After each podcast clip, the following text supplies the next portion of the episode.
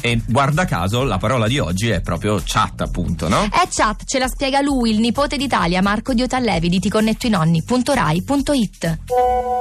La parola che oggi voglio spiegare è chat. Chat sembra il rumore di una ciabatta bagnata, ma è una parola vera e riguarda un nuovo modo di comunicare. Immaginate di prendere un tè con le amiche.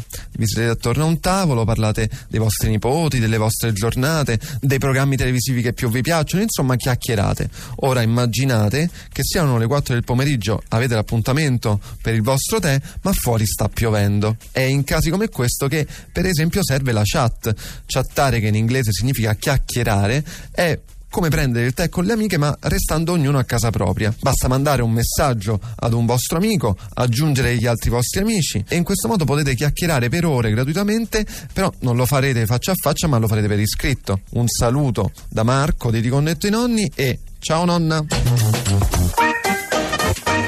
Podcast 2 di radio2.rai.it